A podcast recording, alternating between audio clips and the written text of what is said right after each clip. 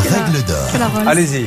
Eh bien, en tout cas, en ce qui concerne l'humidité, les moisissures, il y a des arrêts, plusieurs arrêts en jurisprudence qui retiennent la responsabilité du bailleur, notamment un arrêt de la Cour d'appel de Paris du 9 février 2012 qui indique que ces troubles doivent être indemnisés. Et puis, dans notre dossier, eh bien, c'est vrai que c'est assez grave, pour reprendre, pour vous paraphraser, Julien, parce que on a un rapport qui a été fait par le service d'hygiène de la mairie et qui indique qu'il y a des travaux importants qui doivent être faits par le propriétaire et qu'il y a déjà un risque grave pour la santé.